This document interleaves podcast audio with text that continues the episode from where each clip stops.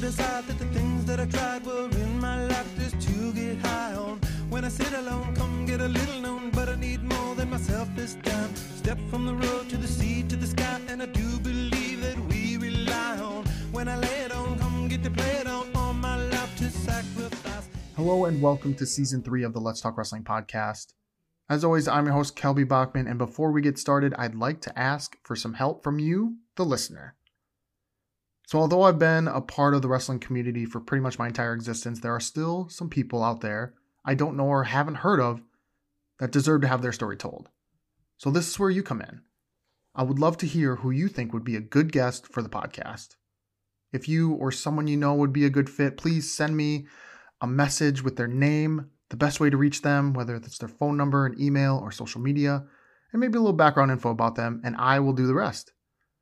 So, one thing, real quick to note as I hope you've noticed, I don't pick guests based on solely their wrestling credentials. I mean, sure, I enjoy highlighting those who have done a great deal on the mat, but I have just as much fun talking with people who have made an impact in other ways in the sport of wrestling.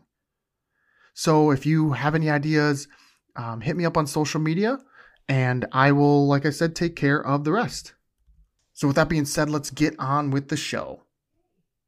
The song you just heard is Snow, Hey Oh by the Red Hot Chili Peppers, and it is also the walkout song for the next guest on the show, Tony Valek. So, Tony is the head coach of Augsburg University, which is a D3 powerhouse in Minneapolis, Minnesota. He started as a grad assistant in 2012 before going to the staff full time in 2015. Tony became the co head coach in 2019 and assumed solo duties in 2022. He's helped lead the Auggies to three national titles over his time. He's hoping to provide similar results this year. Tony is actually a graduate of Augsburg University and was a three time All American himself. So please sit back, relax, and enjoy Coach Tony Valek. It was funny when I looked it up, I saw that you're from Belle Plaine, and I'm like, is that Iowa? Because there's Yeah. a Belle Plaine, Iowa, and uh, no, Belle Plaine, Minnesota. So where whereabouts is Belle Plaine? Yeah, so Belle Plaine's about 45 minutes southwest of the Twin Cities. Um, so it's like directly between um the Twin Cities and Mankato, another big city in Minnesota. So right on 169, we actually co-op for wrestling with Jordan, the next community up on 169. So the only sport we co-op for while I was there is wrestling. Everything else was separate. So kind of interesting, like our big rival in football and baseball and everything else was Jordan, yet then on wrestling. And, and we were also probably the most successful team in the two communities, at least for the boys' sports, um, was the wrestling program. So Scott West is what our wrestling club was or wrestling team was then.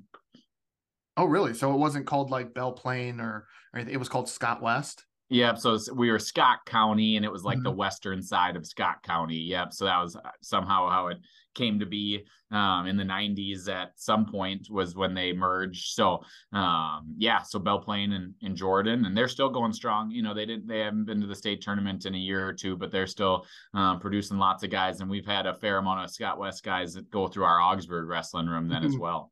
Yeah. How far away are the two towns? Uh, seven miles, so Oh, not too far. Yep. So Jordan's got the wrestling room. Um, Mhm. Belle Plaine doesn't actually have a wrestling room. Um, so most of the practices and everything are over there, and they both kind of have their own youth and combined youth. So it's kind of interesting that way. Huh. And you, so that happened, you said, in about the 90s. So Yeah. then they collabed, and it's the only sport, and you guys are actually rivals in other sports. That's funny. That's Yeah, for sure. Football was bragging rights always. You know, we had lots of smaller towns, so both both teams had both wrestlers had a lot of guys playing football from both communities. So that was always big bragging rights who won the football game that year. So then when you guys got together to wrestling, um, were you able to kind of put that in the past, or was there still a little tension there? And did you just learn to kind of get over it?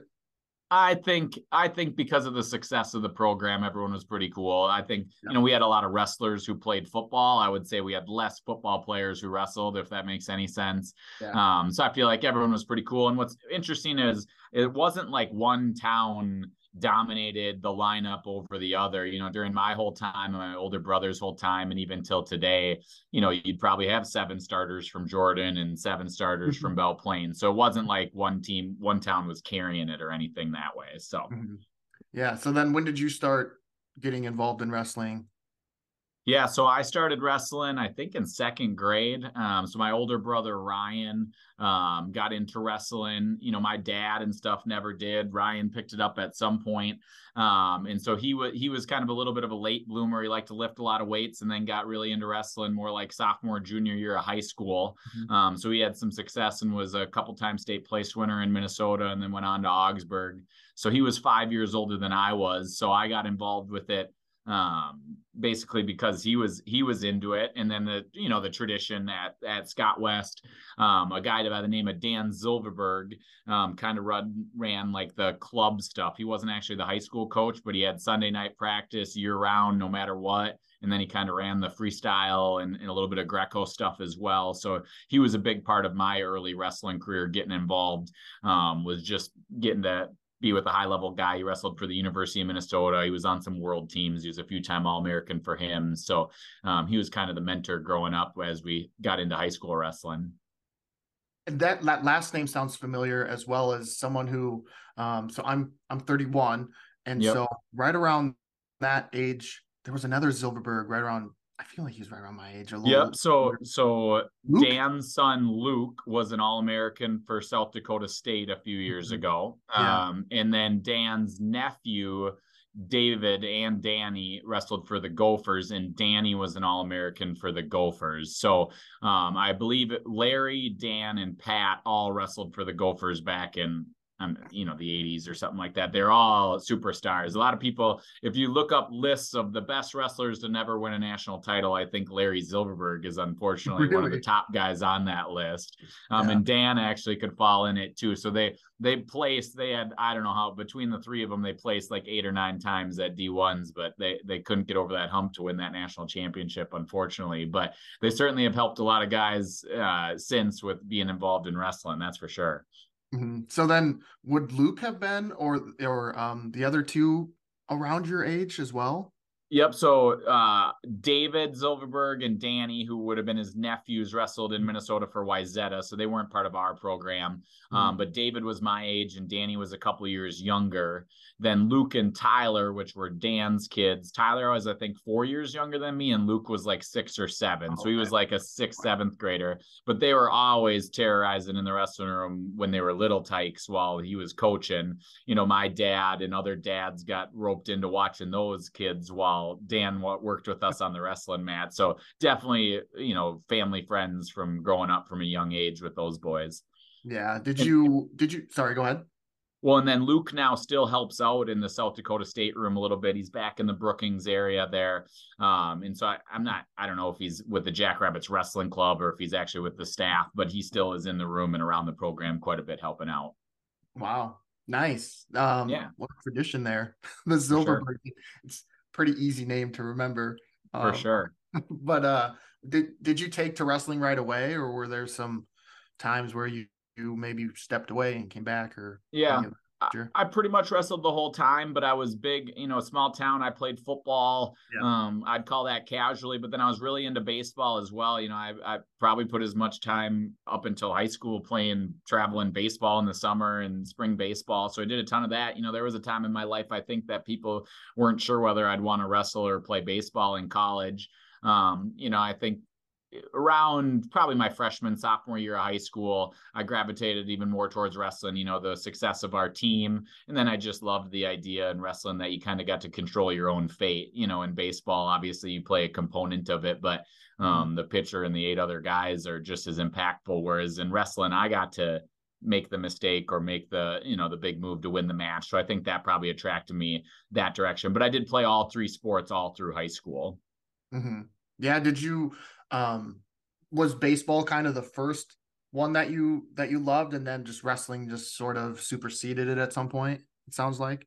Yeah, probably. You know, baseball is just fun to play, right? My, mm-hmm. you know, playing yeah. catch with my dad, playing catch with, you know, the buddies. I had some buddies that didn't wrestle as well, so that was a way to stay connected to those guys.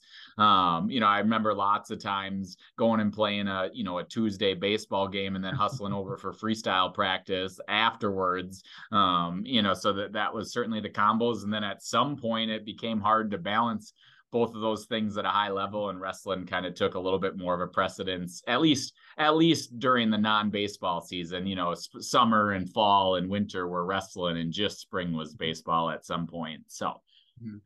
yeah, yeah. were you good um you know were you good competitive at, at both sports or all three sports when you were growing up or um, did you kind of have to go through some growing pains you know I, I play, you know, on the football team, I, I played a role, right? I feel like, you know, I was a good defender. Anybody who came at me was going down. The problem was they were going to fall forward for three or four yards. You know, I wasn't going to drive anybody backwards. You know, I wrestled 135 as a high school junior, 140 as a senior. So I, I you know, weighed 155 pounds playing linebacker. It wasn't like I was too big. Um, baseball, I was better at, you know, I was really good defensively. You know, I'd put the ball on the ground every year. I probably got a little bit worse because kids could start actually fielding ground balls. I feel like elementary, middle school, I never struck out. So I got on base a lot when you put the ball on the ground. Well, mm-hmm. high school, shortstops and third baseman can actually throw it across the diamond. So every year probably got a little more uh, regress to the mean of being a little bit average. But um, wrestling was definitely my most successful sport. That's for sure. My senior year of football, I actually tore my ACL um, in a game. So that kind of actually impacted the beginning of my wrestling season and stuff that year then too. So that was the end of my football career was um, a non-contact ACL tear my senior year. So dang, okay. Um I'm curious about that, but um before I get there, um going throughout the ranks of like AAU yeah. and stuff, did you have success in wrestling? Um, you know, were you were you winning right away or did it take some time to adjust? To the sport? Yeah, good question. You know, I, I was having success. I always was getting second or third at tournaments. I feel like the there were some guys. Travis Rutt was a guy in the area oh, yes. who wrestled for Wisconsin and then Oklahoma that I feel like I wrestled every weekend, no matter what, and I always got beat by no matter what, right? Or mm-hmm. um, Tori Stewart was another guy. So I feel like, you know, I was placing at the middle school youth state tournament stuff. Um, you know, again, Scott West had a strong tradition, so I didn't make our varsity lineup like as an eighth grader. Um, so in Minnesota, we have a ninth grade league. So I actually got to wrestle in that because I wasn't varsity and I won ninth grade state as an eighth grader. So I feel like that was kind of put me on the map a little bit that I was going to be um, successful. So then my freshman year of high school, I qualified for the state tournament, but lost in double overtime. And at that point, if that guy got beat, it was one and done. So I was out.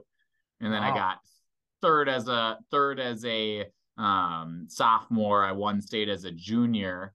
And then again, another kind of crazy uh, injury thing. My senior year, I dislocated my elbow the night before the state tournament. So I didn't actually wrestle in the individual portion of it. So I feel like right around ninth, eighth, ninth grade was where I kind of took a stride where I was going to be state relevant. I wasn't, I don't know if people thought I was going to win a state title, but I was certainly going to be in the mix for it. Wow. Dang. So some injury woes your senior year. Um, yeah, yeah. So my senior year in football, I tore my ACL.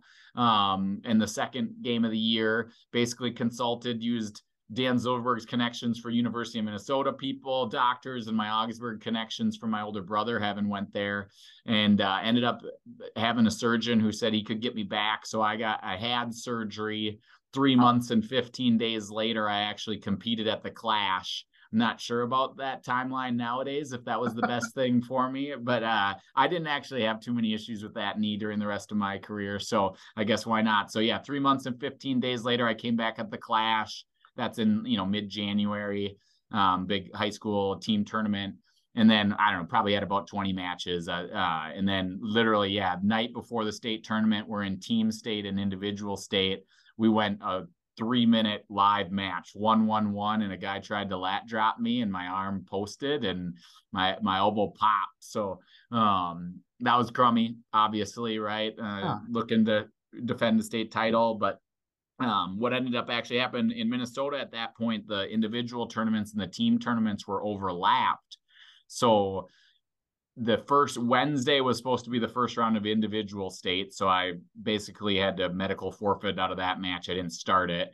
Thursday was first round of team and individual. So I didn't wrestle in the quarterfinals, but then on the next day, so two days after my elbow dislocation, I actually wrestled in the state team semifinals. Um, and we we lost, but I did win my match. And I wrestled one more time for third. I decided what the heck if I was going to do it, why not? So I wrestled a couple matches a few days later, but I didn't wrestle in the individual portions. So Wow. Were you pushing to wrestle or was it just like basically impossible to wrestle at individual state?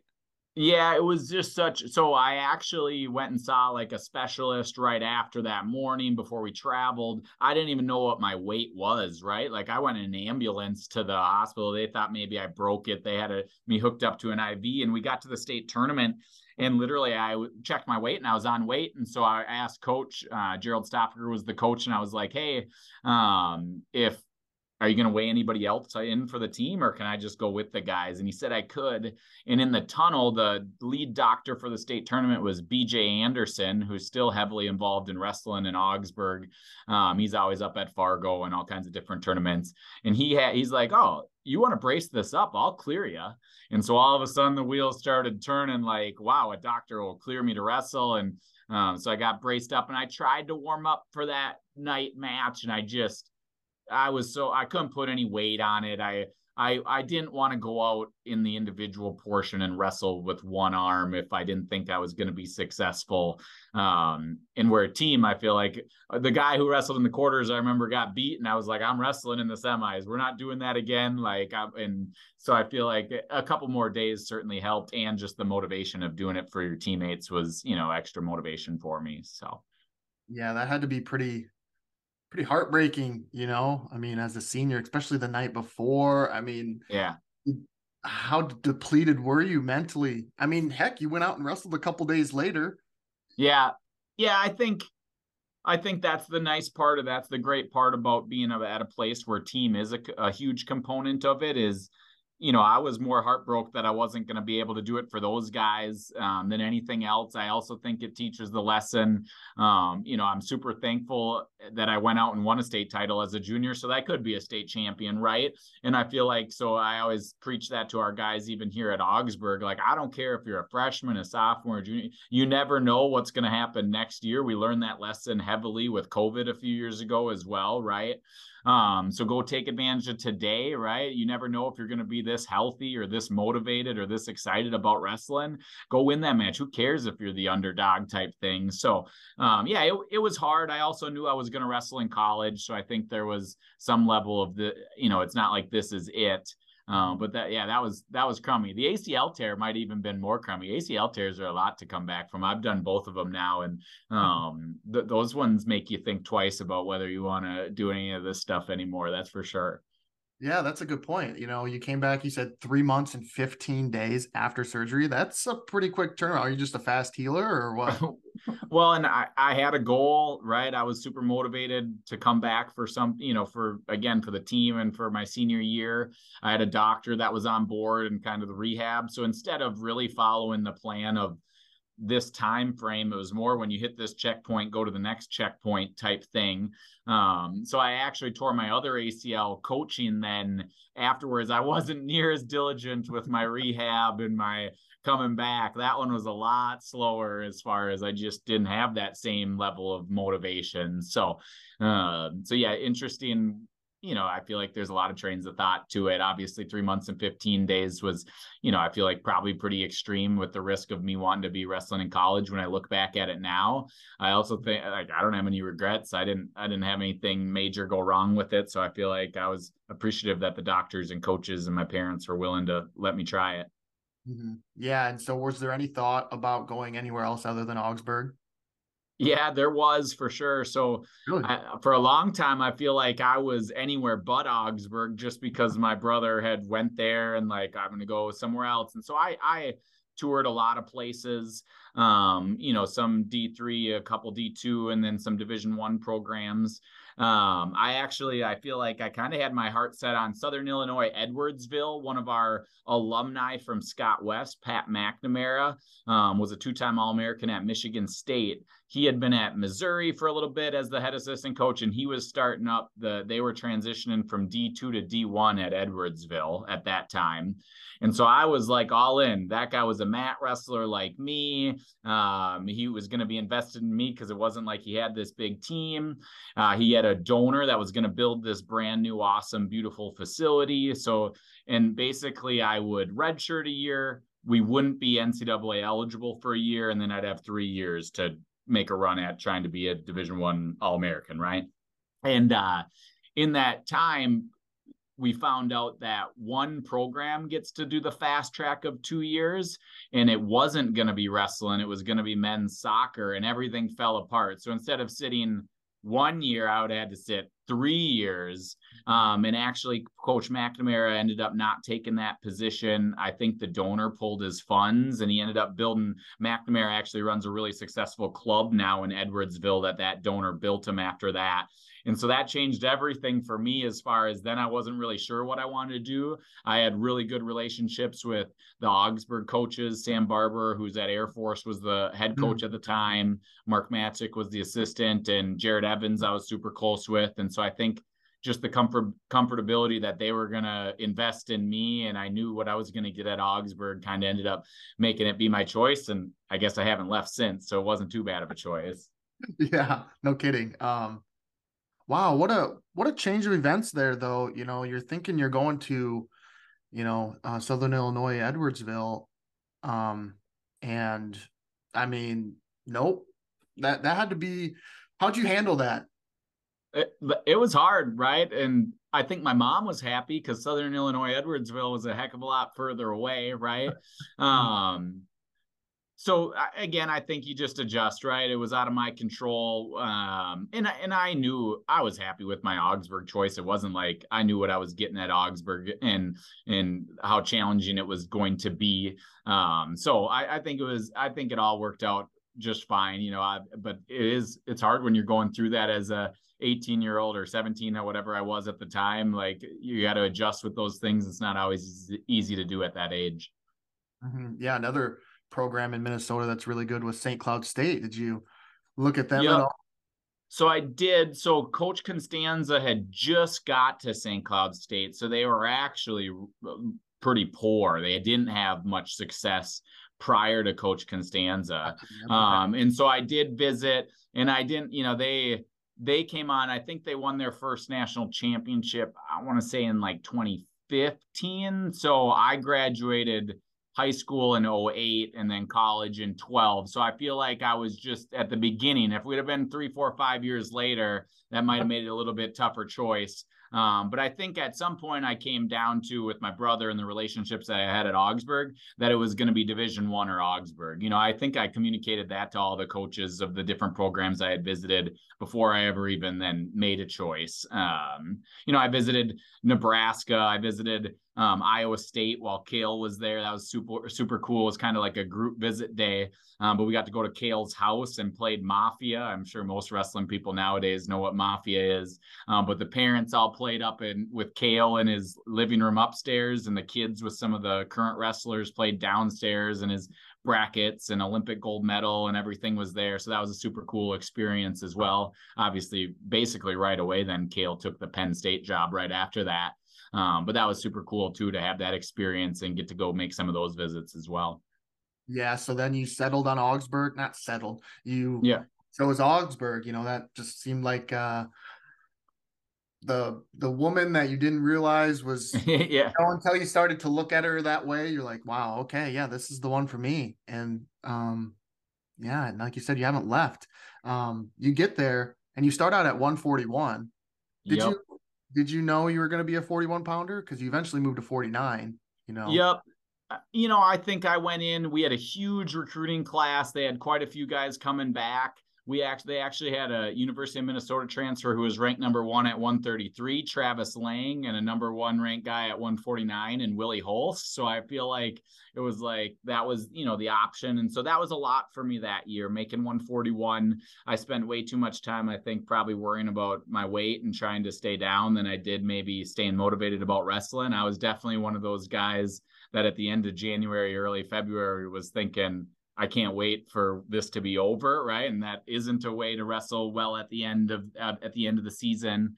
You know, I think I was the seven seed or something like that at nationals and and came up a little bit short um, uh, of place in that nationals that year. Ironically, I think what still bothers me a little bit. I tech falled my kid first round at nationals. He went on to be an All American. I lost my next two and was out. So it's like um, you know, I think I certainly, if I'd have wrestled to the best of my ability, would have been in the mix that freshman year, but was certainly ready to go up to 149 then after Willie Hulse graduated as a as a sophomore, junior, senior then. Yeah, so you you show up at 141. Did you have aspiration? Like, did you know you could insert into the lineup and and make an impact right away? Were you that confident? Uh, no, I mean, I believed I could, but we had a lot of guys, right? Uh, Lucas Murray and Jake Satzer were some returners there. Um, we had a bunch of freshmen. Coach Barber's first recruiting class um, before he went to Air Force, then we had like 25 guys come in. Um, and wow. so ironically, one of the, yeah, so it was a huge class. Um, and it, and and that really sustained for the next three four years was basically all the crew from that class. You know, Jer- we had three transfers um, that were Jared Massey, uh, who ended up being a three-time All-American and a national champ for us. Zach Molitor was a transfer who ended up being a three-time All-American and national champ, and Orlando Ponce, who ended up being a three-time national finalist. Then myself, Brad Bouse, who was an All American, and Josh Roberts, who was an All American, all came in that year together.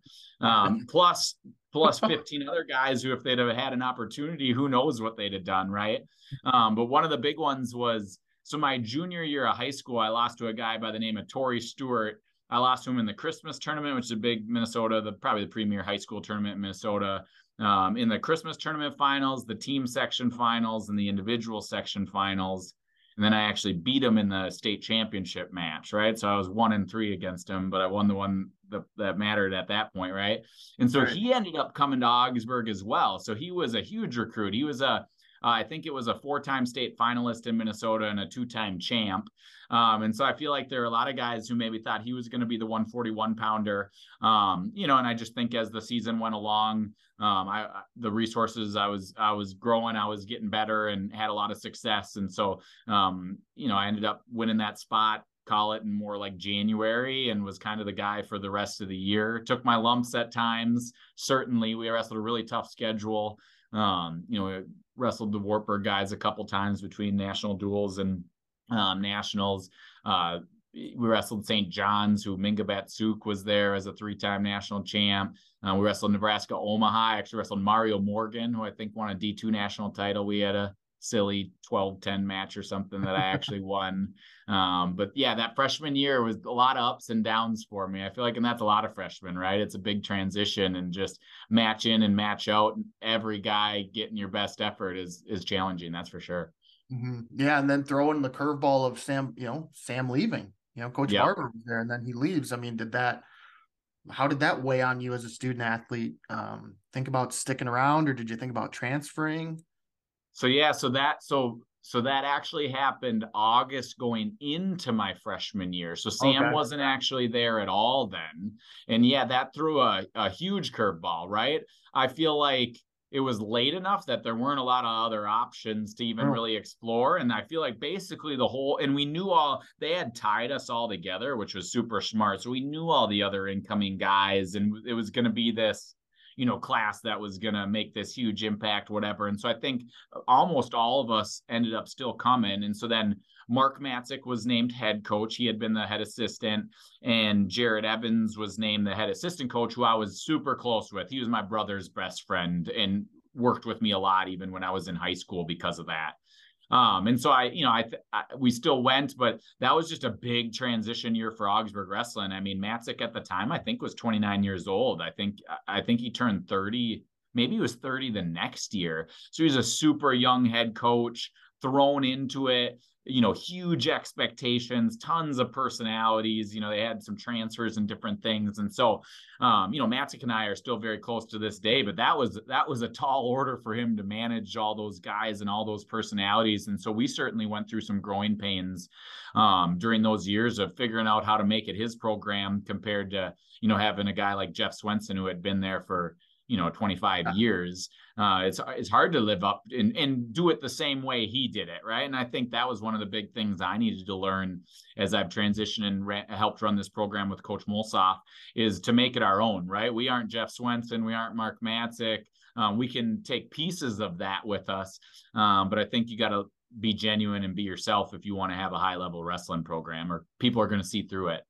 Mm-hmm. for sure. 100% agree with that. Um, Uh, you said it. You you finally won the spot in January about about that time. So were you like kind of going out and wrestling every so often? Was it kind of back and forth with you? And- yeah. So Augsburg doesn't do wrestle offs, or we haven't ever really. We enter a lot of open tournaments, and if you meet up in an open tournament, you wrestle, right? Um, so I was fortunate. I actually never wrestled a teammate during my career. I might be the only guy in Augsburg history not to. I don't know how that. You know, the opening weekend sometimes you'll co-champ or co-whatever. Um, but at the end of the year, I I had some common opponent wins. You know, I think the big one was we go to the Citrus uh, Invitation, or it might have been Sunshine then down in Florida. Um, and I had a big win in the finals there. And, and the other guy, Lucas Murray, who was a super tough wrestler, had gotten beat by that guy. And I think that really changed things. I had, a, you know, that let me wrestle at national duels then. That allowed me to get some kind of big wins and build some momentum. And, you know, never really had any common opponents the opposite way. So kind of never looked back after that. Mm-hmm. So what about duels before then? You know, were you going back and forth? Yeah, Augsburg traditionally doesn't do many duels in the first half, kind of by design. Um, so yeah, so most of our and, and part of it is we don't have a conference either, so we have a tough time getting teams to agree to duel us, right? The you know the D threes are Iowa, Wisconsin, Minnesota, so we get some of those teams on the duel, but the Iowa conference, we all know how tough that is, so they aren't exactly looking to add us to the schedule. Other than you know Wartburg and Loras are wrestling us right now, but nobody else will. We've asked them all, right? And then Wisconsin, we get, you know, we have La Crosse on the schedule in Eau Claire. Um, so we've got a couple teams there, but the D2s in Minnesota, we we beg them, man, and um, we asked. I've asked St. Cloud State for about five straight years, and and they just say they're not interested in a dual meet. They always are willing to come to our tournament. I said if you wrestle us in a dual meet, you can come to our tournament. Um, so we we struggle sometimes to get duels. So like last year, even with national duels, I think we only had ten. We were nine and one. Um, so that so we don't have too many of those. So um, so that my freshman year, Willie Holst was like out. The only duel I remember is I wrestled up at 149 in the St. John's duel. So both that guy and I did. I wrestled, um, but I don't remember necessarily missing any other duels. But might have been one other one in there or something. Mm-hmm. Wow. So also, um, I want to talk a little bit about how tough it is for for scheduling duels because you're also a part of the athletic uh, budgeting, right? Um, or your assistant in that. Yeah. Role? So, uh, so coaches at Augsburg have some sort of secondary role. So some mm-hmm. coaches teach a class, some are helping with concessions, some are whatever different things. Um, and so a handful of years ago, our budget manager at Augsburg left, which I would almost call it. They're kind of the liaison between the accounting team at Augsburg and athletics. You know, they're helping do some of those things. And I had an accounting degree um, from Augsburg as accounting and business management. And so they asked me if I'd be interested in that position. So I took that over. Um, it's been really interesting, you know, understanding how other teams kind of use those budgets and helping with those processes and obviously with ours. And I think for me, at long term, depending on how long I want to do the hustle and bustle of recruiting and every weekend, um, I do think there's an avenue at some point if I wanted to go in the athletic director realm. Um, I think that role would be really, really beneficial being the the budget manager here within athletics. Mm-hmm. So do you, with that being said, you know, and if you don't have as many, um, you know, duels, does can you put that maybe like those funds that would be for duels and travel? Are you able to put those towards like more tournaments, or um, does that sort of play a role in anything like that? yeah, not mark? necessarily my budget manager position, but at Augsburg, we are pretty blessed. You know, basically the programs, the head coaches are given a lot of leeway. You basically have a budget and you you spend it how you deem best right? So for us we think wrestling a lot of tournaments open tournaments is really important um, and so we do that and it, and it, does cost a lot of money. You know we we have a lot more matches than the vast majority of our competition. You know we had five freshmen last year i think with 40 matches. You know basically our whole roster has over 25 um, and so I think that's been a big piece of our development and and being ready when somebody graduates because you had all those matches and those opportunities the year before, or somebody gets hurt or anything like that. You know, I was even holding court with three, four guys after practice yesterday, just talking about this weekend going down to Luther between a bus cost, hotel cost, entry fee, um, and food, it was going to be like $6,000. They thought that was the craziest thing they had ever heard. And I'm like, yeah, every weekend we go, it's going to be six grand out of our out of our budget, right? Well, that's that's a lot. I get why teams aren't necessarily wrestling that many matches if they don't have kind of the level of support we do because you can only do so many of those within your budget. So yeah, at Augsburg we're pretty blessed to be able to kind of spend those funds how we think it makes most sense for our program. Mm-hmm. Can it be frustrating to find, you know, if you find it difficult to get a, you know, a home and home duel with somebody? Um, you know, does that does that make scheduling just more difficult? Does that sort of kind of to be blunt here, does that just sort of piss you off?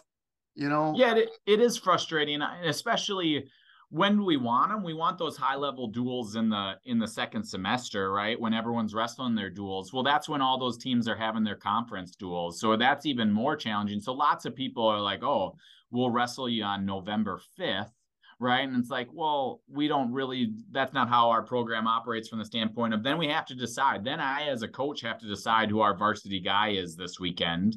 And that's not really how it's run. They, those guys, figure that out on their own through common competition, right? You know, an awesome program, Johnson and Wales, is coming to town literally this week. They're wrestling Eau Claire tonight, and they and they asked to wrestle. So I'll be the first to admit we said no because we weren't well. We didn't want to sacrifice going to the tournament this weekend to get one match. You know, we're going to get five, six matches every single guy this weekend, um, and and to get that one. And so I feel like it's it's trying to figure out that balance. So I totally get why coaches maybe aren't interested. Um, but I also I the one the one I really would love to get, and I'm not the St. Cloud State is they're awesome. Like we would have our hands full year in year out trying to even compete with those guys, right? And I believe we can. I think we got the team to do it um, right now, where that it'd be a great duel, and I think it'd be a huge turnout, right? Because we're right. only about an hour fifteen away from each other. You know, we've both won national championships. Uh, you know, five I think they have now, and we have our fourteen. Um, you know, I think it'd be really cool for wrestling. So, um, and Costanza knows that, right? And he's totally cool. He's been honest and straightforward with me too. But I'd still like to do it if he ever wants to. That's for sure. Well, I wish I would have talked to you before I talked to him. So I have his episode coming out here shortly. There um, you go. So I could have I could have talked to him about it, but man, it, it would be awesome. And also just for the state of Minnesota to yeah. watch two of their best programs um, you know, come and, and battle it out, you know, because you're obviously in different divisions. So really, you know, when do you guys ever come across them? You know, so just to have that for for Minnesota as well would be would be pretty cool, pretty unique, and just uh, pretty special. You know, at the end For of the sure. day. But you know, Augustana did take us up on it though. So we've got Augustana on the schedule. You know, they've been a, a top go. 10 division two program in South Dakota. They have lots of Minnesota guys on their roster. Um, so that was so that was cool. So we will be going to them this year and then they'll be coming to us. Uh, it's either the, like the first weekend of February or something like that. Um, so super excited that they took us up on it. So shout out to Coach Reitmeier out there for getting that on the schedule. Cause we always used to wrestle, we always used to wrestle like right around the new year. And then somehow the weeks turned over over and it got lost and that duel never got it never worked out. So I was I was excited that they they accepted and we got a, a duel on the schedule with those guys. Yeah, definitely. Yes. Uh, tough program there. Yeah, in Augustana. Yeah. Um, I I guess I should I should ask a little bit more about you guys aren't in a conference. Is nope. that that's unusual? You know, like the, the, the, teams that come to mind are like Notre Dame. You know, mm-hmm. doesn't have a conference. Um, the Fighting Irish, that is. Um, yeah. But like yeah, so so Augsburg Augsburg's in the Minnesota Intercollegiate Athletic Conference, so the MIAC, right? right. Um, and uh, we used to have four pro- programs. Unfortunately, St. Olaf dropped a handful of years ago, so it's just us, Concordia, Moorhead, and St. John's are the only three programs. Mm-hmm. Um, I don't know what the threshold, how many they say we need to have to um have it be conference affiliated or whatever. So yeah, so you know all the other teams that's kind of their big rivals. That's who they're recruiting against. You know we don't yeah. we don't have that as much. Um, you know both those programs, Concordia and St. John's, have actually Augsburg wrestling alumni as their head coaches, and so we wrestle see those guys at some point. We dual Concordia. Um, but yeah, otherwise, otherwise, we're our rivals are more the Division twos, the in the Iowa and Wisconsin schools than than in Minnesota here. So when you found out you were almost I don't know if you disbanded the conference or um, you know, did that throw you guys for a loop a little bit? You know, I think you were part of the staff at that time. I mean, yeah. So it used to be that MIAC was how you, so your conference was how you qualified for the national tournament, right? Mm-hmm.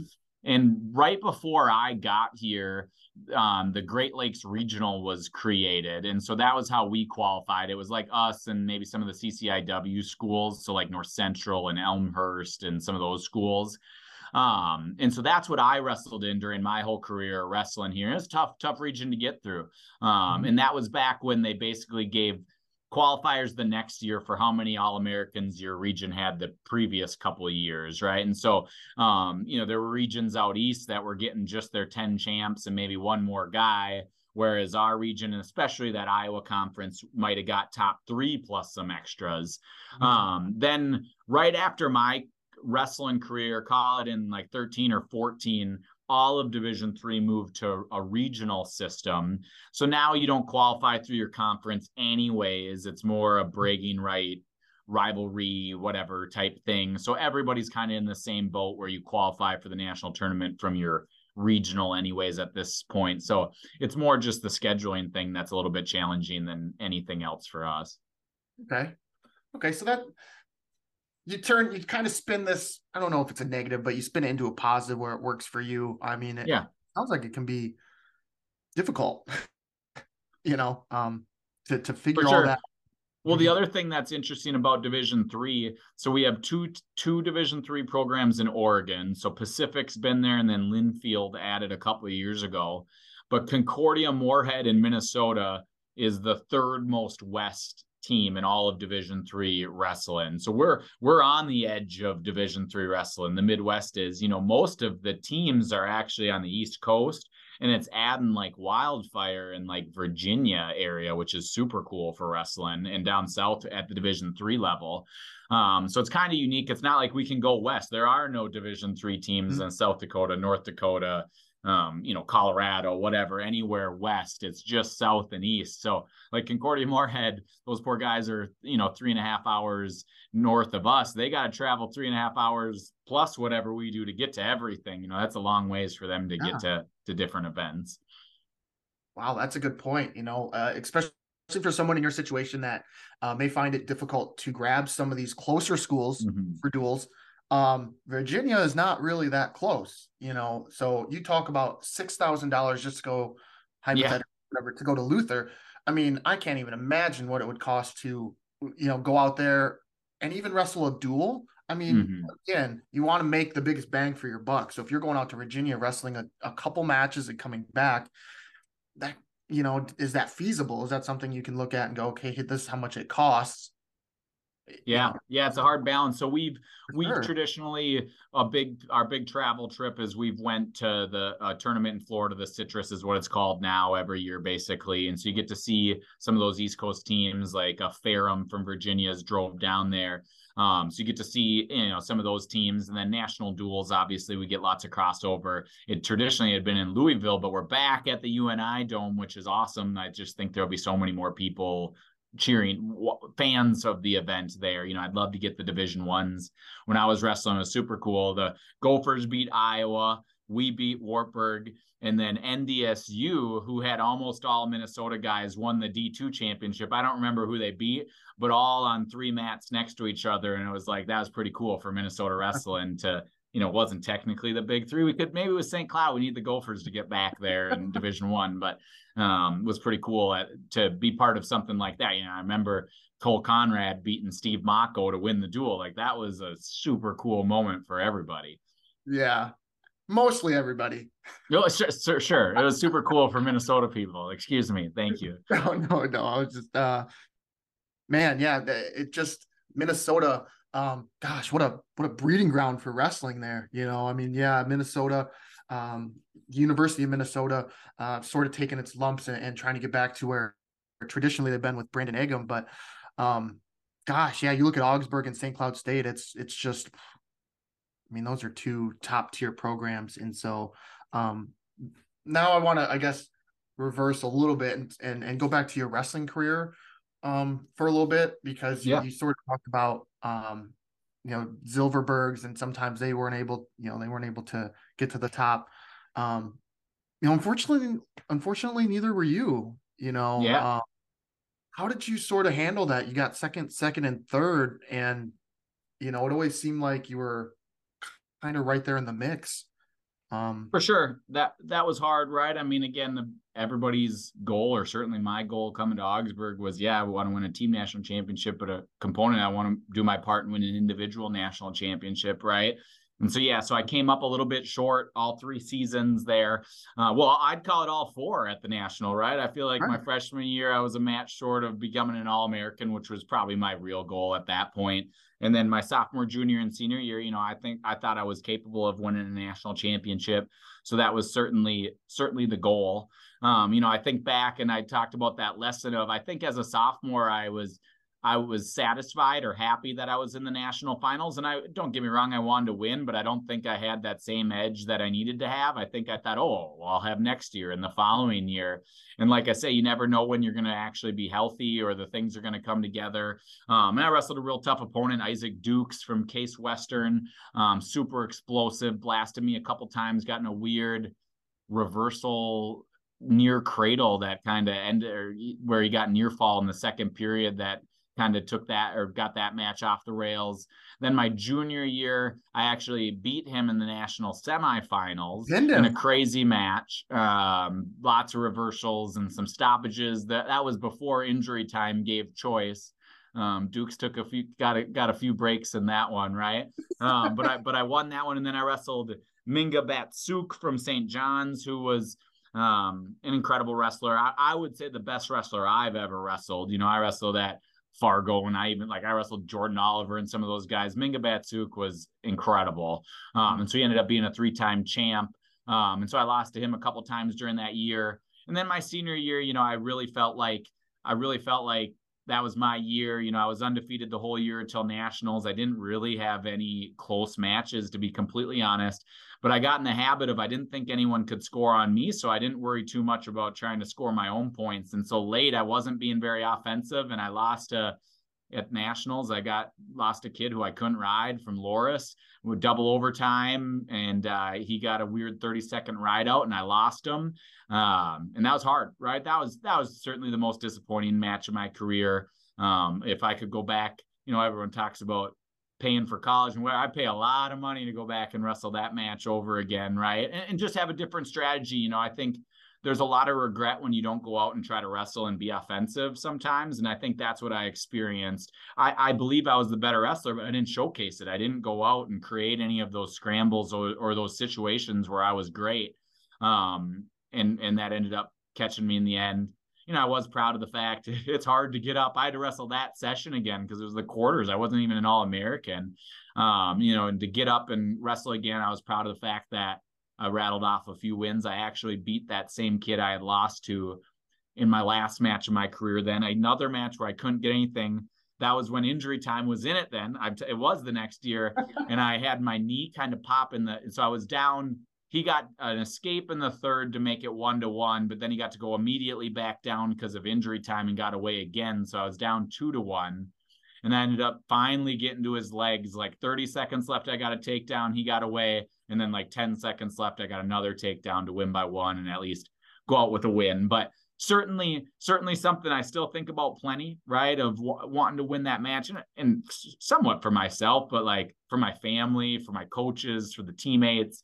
You know, my brother wrestled at Augsburg and unfortunately went seven two two. So I feel like similarly didn't quite um, get that. I think that was somebody that I really wanted to win that match more for. But I also think it's kept me hungry and wanting to help the guys not go through, not have that same regret, especially the whole idea of being offensive. You know, we preach so hard at Augsburg scoring bonus points. And honestly, it's not even really that much about scoring bonus points. It's more that we wrestle hard in those big matches um, rather than letting things try to come to you. And I think we saw that a year ago, Sam Stahl, unseated, winning a national title. He scored in the first minute of like every match, right? You know, in 2019, we had four individual national champs. Uh, probably my favorite match. David Flynn was a Scott West guy, uh, mm-hmm. scored a late takedown to, to win a national title for us. Um, so, you know, some of those matches I think make up for, I, am extra motivated. They mean even more to me when I didn't quite win that match myself. Mm-hmm. Yeah.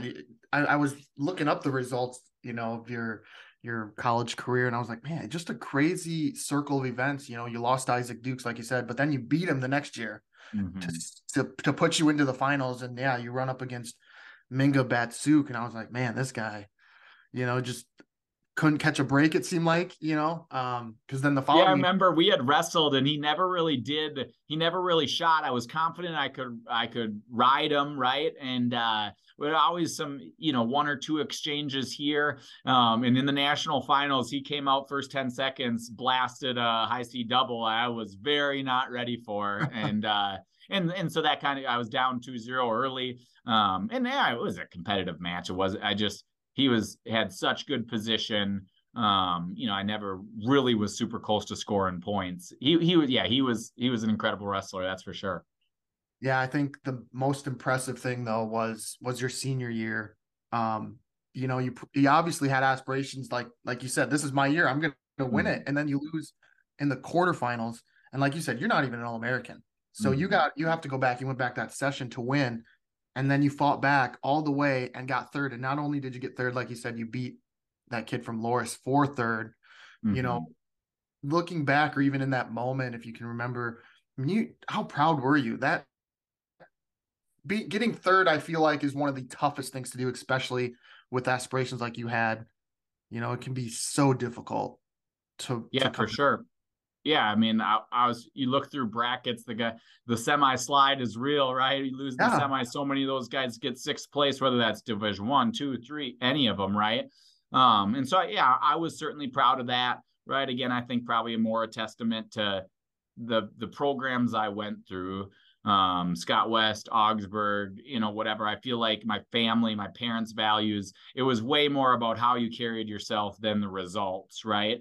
Um, and so I think I was proud of living up to that a little bit, right? That I could go out and perform again. And, and even though I didn't get what I wanted, I was still going to go represent Augsburg and my family and myself to the best of my ability.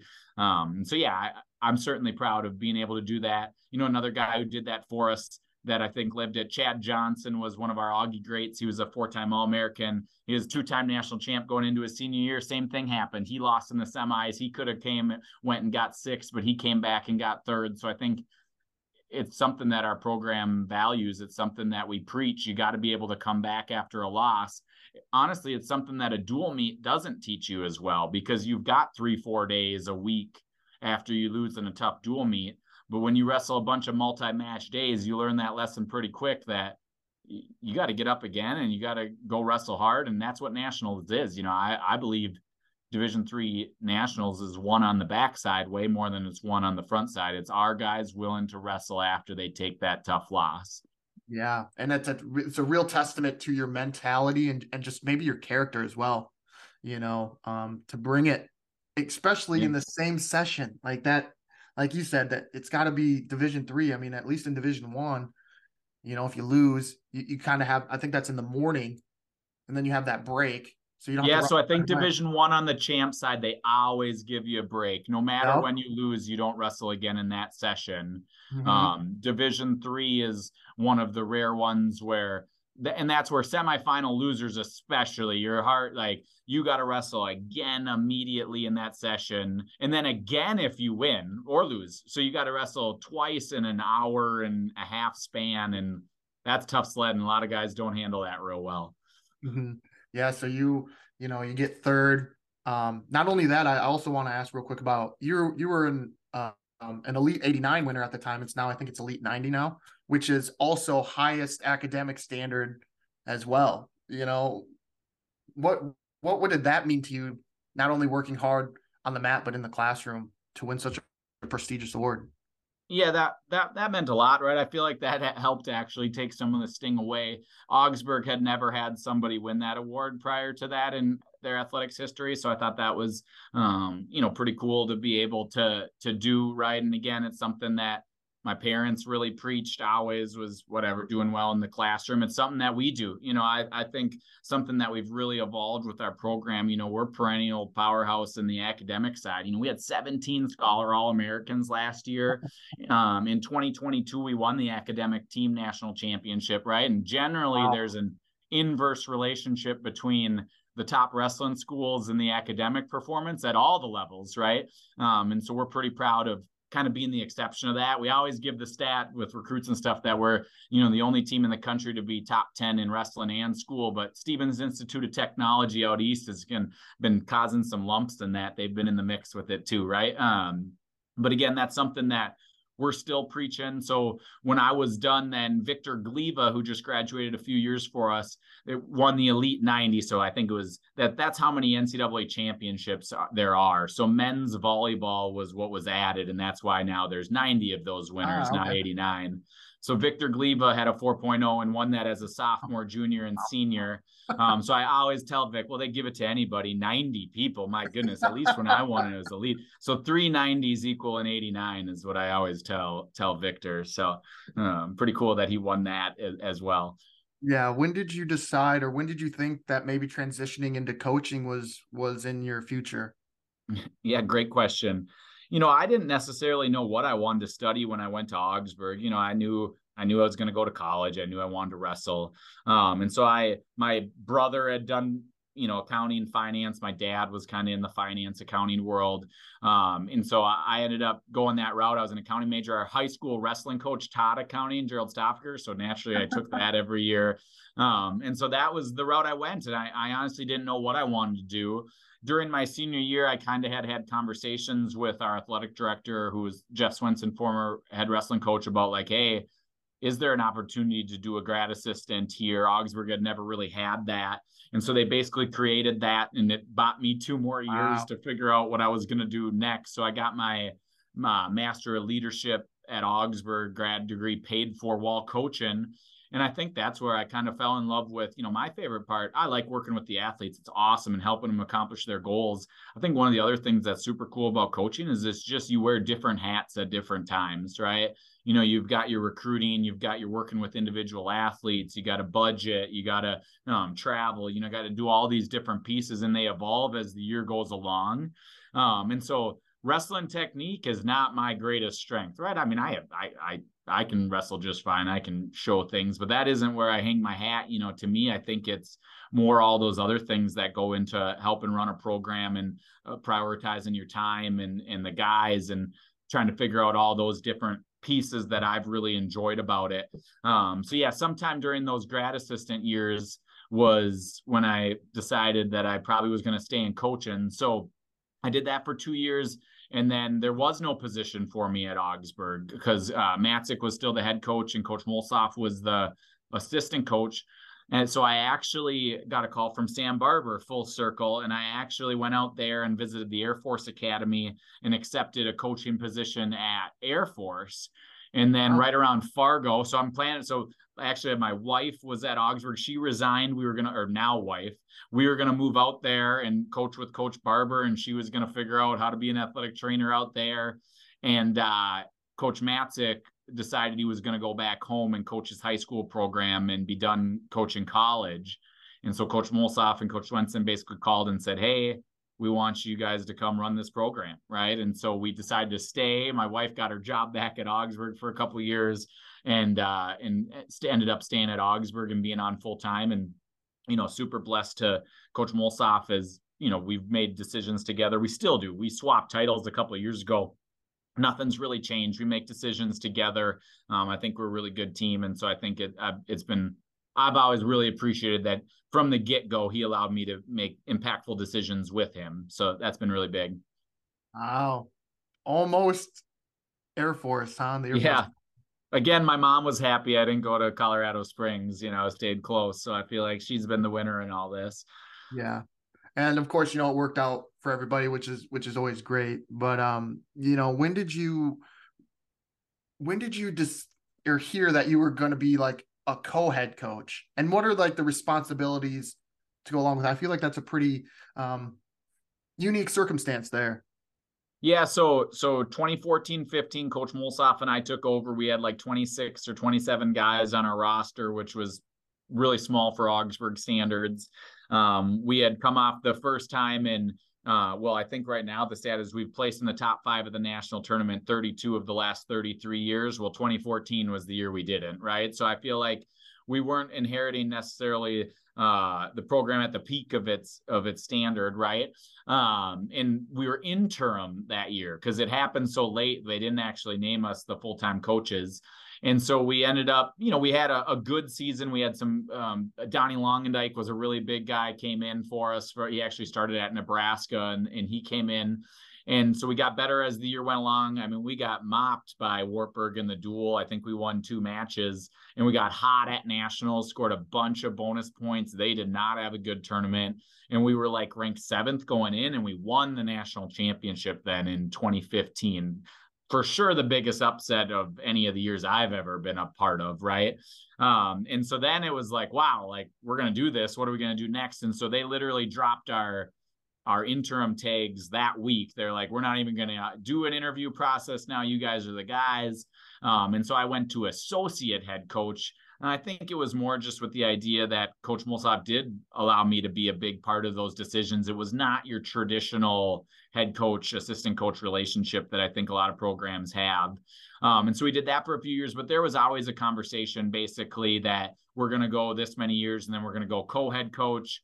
Um, that was actually planned to be done um, in 20 after 2019 and 2020, and it was just going to be a one year thing.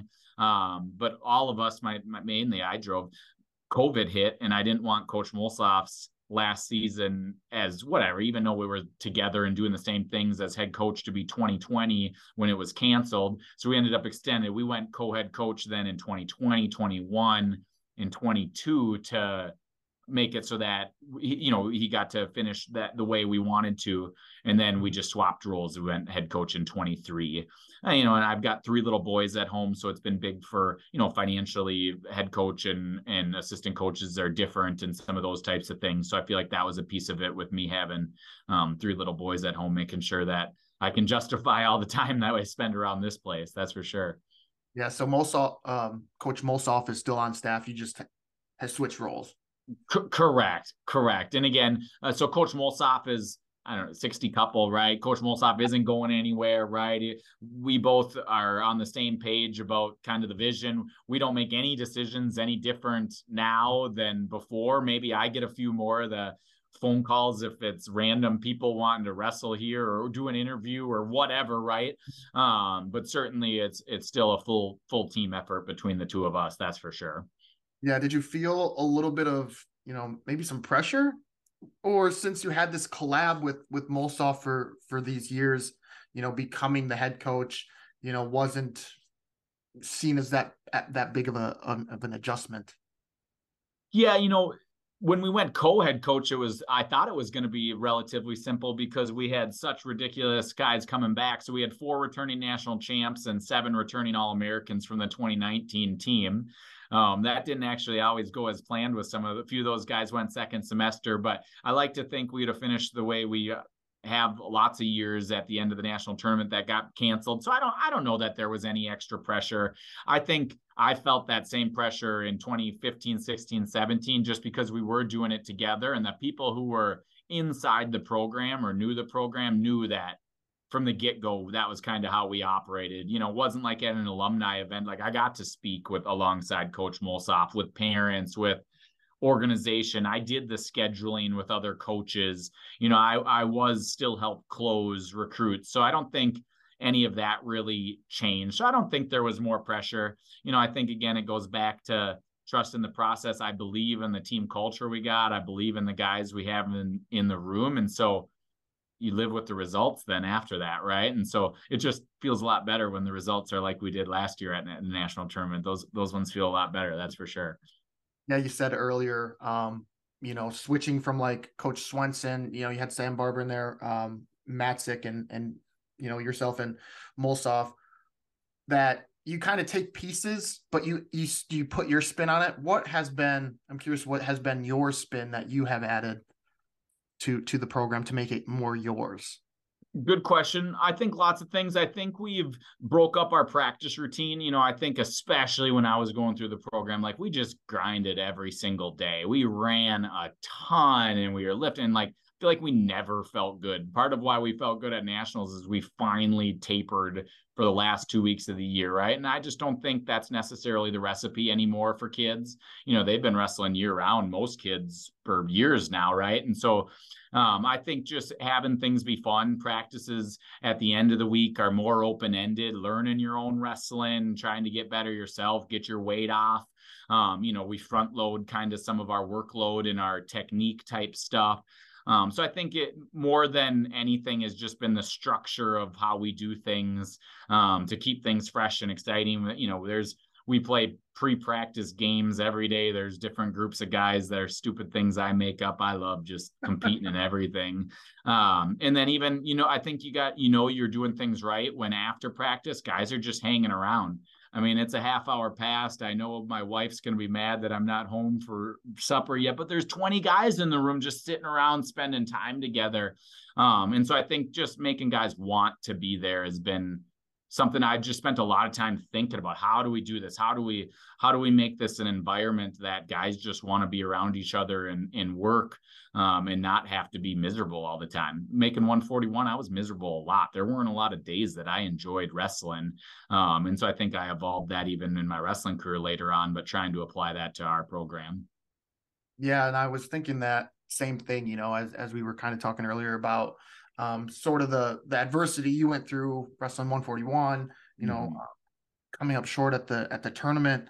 Um, but you're able to, you said, kind of use that to in your coaching style, you know, and sure. I think that, I think that's a big that can be a big part, especially that you're um you know you're younger, or you're 33 now, you know, yep, 33. So to be able to relate a little bit still to the athletes, you know, know what they're going through since it's still kind of fresh in in your mind and your body. So for sure. And we try to, you know, the other thing about our location and our success is we've got tons of young alumni who give back, whether they're volunteering or coming through the room. And so trying to learn from or listen to those guys too. Again, I talked about like a Victor Glebe earlier, like he's a sounding board for me, man. He just lived it. What what didn't make sense. And now and you can't sometimes ask the athletes because they don't get it yet. They're in their own world, but he's a couple years out and you can ask him, but you don't always trust the answer, right? Where he's a couple years out and can see, oh, that's why we did that that still mm-hmm. doesn't make sense but i get why at least now or whatever and so i think tapping into those you know younger guys because every year i am a, a, year further out right like um so i think that's helpful and then i think the other piece that's big having coach Mulshoff, he's just got so much wisdom and per- people experience um you know even in recruiting like part of why the title swap helped is you like a lot of times I'm kind of talking about the financials and some of that type of stuff. Well, having the head coach title really helps those conversations just because when we walk in a room together with people who don't know us, of course, the 60 year old is the head coach, not the 33 year old, right? Um, and so I think swapping those titles has helped with some of those types of conversations too, um, just because we both do, you know, work, use our strengths in those settings as well. Yeah, that was actually something I thought of when you were, um, you know, that you are 33 your head coach. Um, you know, when you walk into a recruit's house and they go, man, this guy's he's a little young, you know. Yeah. Do you get that often and how do you sort of combat that that yeah, you're 33 but you've been doing this for 10 years now? Yeah. Maybe at the beginning, but again, we build relationships, right? We don't have scholarships, so our recruiting process is extensive. It starts early and I'm 100% confident we out hustle all the scholarship schools around us as far as how much time we put into it. Doesn't mean we always overcome that, right? Um, but that is what we do. We we build relationships, and so I think as you get to know us, just being honest with recruits. Again, I just try to be my be myself, right? That isn't for everybody. That's okay, right?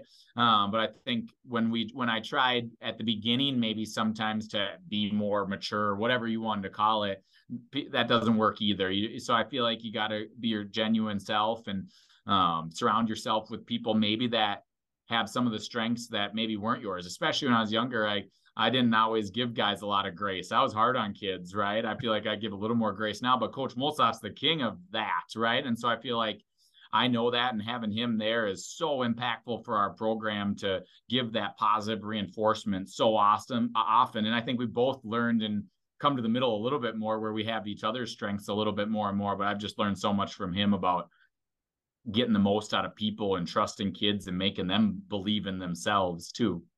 Mm-hmm. I'm a little more of a realist. Coach Mulsop thinks we're going to have 40 national champs. I tell him, well, that's literally not possible. Coach. Like we can't have 40. Yes, we will. Yes, we will. And so that that's about our conversations. If we were arguing in the court of law, I would get very frustrated because we're usually arguing on a different playing field. You know. Like... um, before I let you go, um, couple things real quick. You, how do you take a step back? You know, uh, as much as the athletes, you know, can get drained and and tired and and whatever. It's a long season for them. It's also a long season for you. You know, how do you just sort of reset, take a step back, uh, you know, and recharge so that you're fresh for for your athletes? Yeah, good question. I think that was simpler, you know, six seven years ago when I didn't have a family. Right. I feel mm-hmm. like you you decompressed in ways that you did you you, know that you needed to. Now it's a little more challenging because you uh, the constant balance of wanting to give everything I can to Augsburg wrestling but that isn't my primary goal. My primary goal is providing the best, you know, life I can for my three boys at home and my wife. Right. Um, but my wife is super supportive and she understands that I'd go crazy if I just worked a normal job. I think she, I wouldn't be happy because I wouldn't be competing. I wouldn't be passionate about something. And so I think she understands the necessity of being part of something like that. And they're very part of this. And so I think it's merging the two things. You know, I love bringing my boys around the guys, um, you know, and the Charlie Stalls. My guy, my little guys have wrestling singlets my mom made, and they come run around. I'm Charlie Stahl. I'm Cooper Willis. I'm Tyler Kim. Right. So those are their their role models, and just spending time with with those guys. The other piece is on our staff. We just have a lot of guys that I I like. You know, Justin Koob we brought on in a much expanded role. Um, you know, all he does day in and day out is Augsburg wrestling with us. Um, and he was the best man in my wedding. You know, he loves sports. So I feel like I never got to see him. He was coaching a high school team. I was doing this. And now when we travel, we got him and Coach Mulsop and Gleva and Massey and Hexel and Bennyhoff and, you know, all these other guys that are my friends. So I think it helps merge in those two pieces together that it doesn't have to always be serious all the time. Um, but it's a hard balance, that's for sure. I mean, like most wrestling coaches would probably say, wrestling is my hobby, wrestling is my passion, and, and it's my family. Those two things are very merged. Um, and it helps that my wife was an athletic trainer for the program for a few years at, when I was a GA that she she gets it right and so I think she's not an athletic trainer or she's not in a college setting anymore.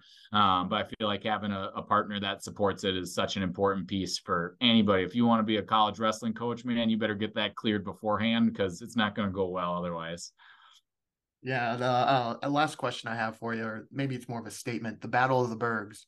Yeah. Um, it's on my wrestling bucket list. I think it should be on everyone's wrestling bucket list. Um, I feel like it's one of the premier duels, no matter what class um, you're you're talking about or division, I should say. Um, just how do you keep that kind of going? I know you're not in the same conference, so how do you keep that that duel alive?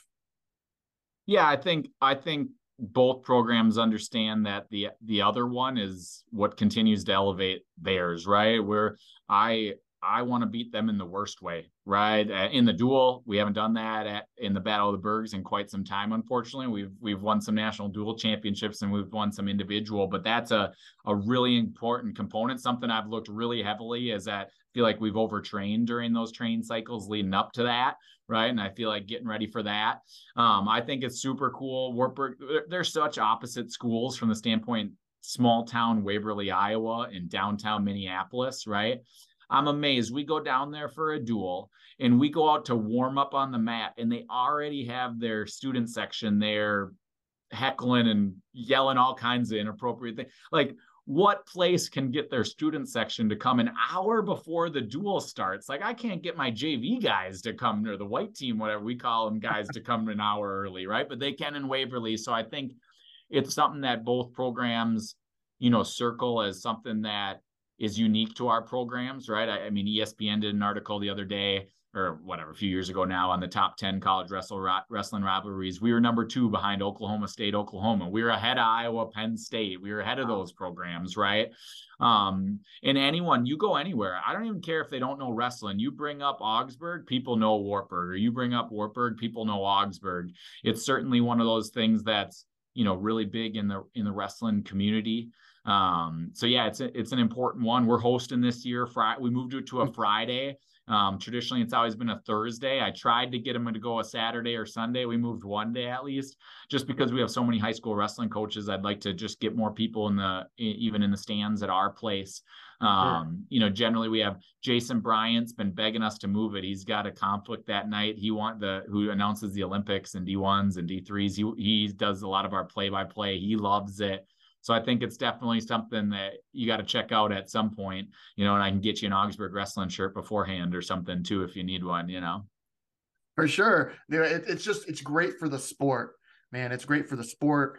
Um, and especially D3 that that you know it might get overlooked a little bit because um, you know it's not division one but golly you just you just hit the nail on the head man it's it's the second most you know espn did the article second yeah. rivalry in wrestling behind Oklahoma, Oklahoma State. Like it, it's the real deal, and I can't wait to to get up there and watch it. And um, uh, last question I have for you, I guess that just popped in my head.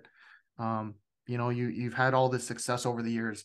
How do you just keep it going? How do you keep the momentum year in and year out of keeping this high level of achievement and not get complacent?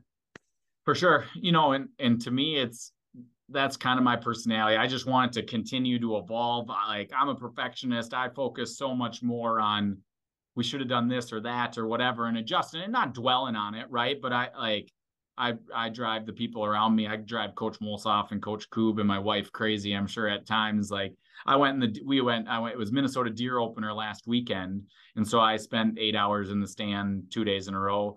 And man, do I got a lot of ideas on Augsburg wrestling and recruiting and schedule and individual game plans and whatever. I I just think there's so much still there. So many coaches are so focused on the wrestling training and that's to me that is not the biggest room for gain. It's it's the recruiting and the family and that just just whatever there's so many pieces that go into it raising money you got to have money to have a high level wrestling program right um, and so I think five years from now, I'm going to be, I, I plan on being uh, embarrassed looking back. Why did I do that five years ago? Right. Um, and 10 years from now, I plan, you know, I, so I just think we're just getting started. You know, we won nationals last year we're going to be better this year than last year. That doesn't mean everybody else isn't going to be as well, right? Um, but we're going to be better this coming year. We're just getting started. We got an awesome group in the room right now. You know, we returned nine of our 10 starters from last year's national championship team, and I want them all to win it, right? So I think those losses, those that battle of the Bergs, that one motivates me. I lose sleep thinking about what we're going to do about that one, right? Um, so I think that that's just the, my personality of wanting to improve things and be better every single day. So we ain't getting complacent up here anytime soon, that's for sure.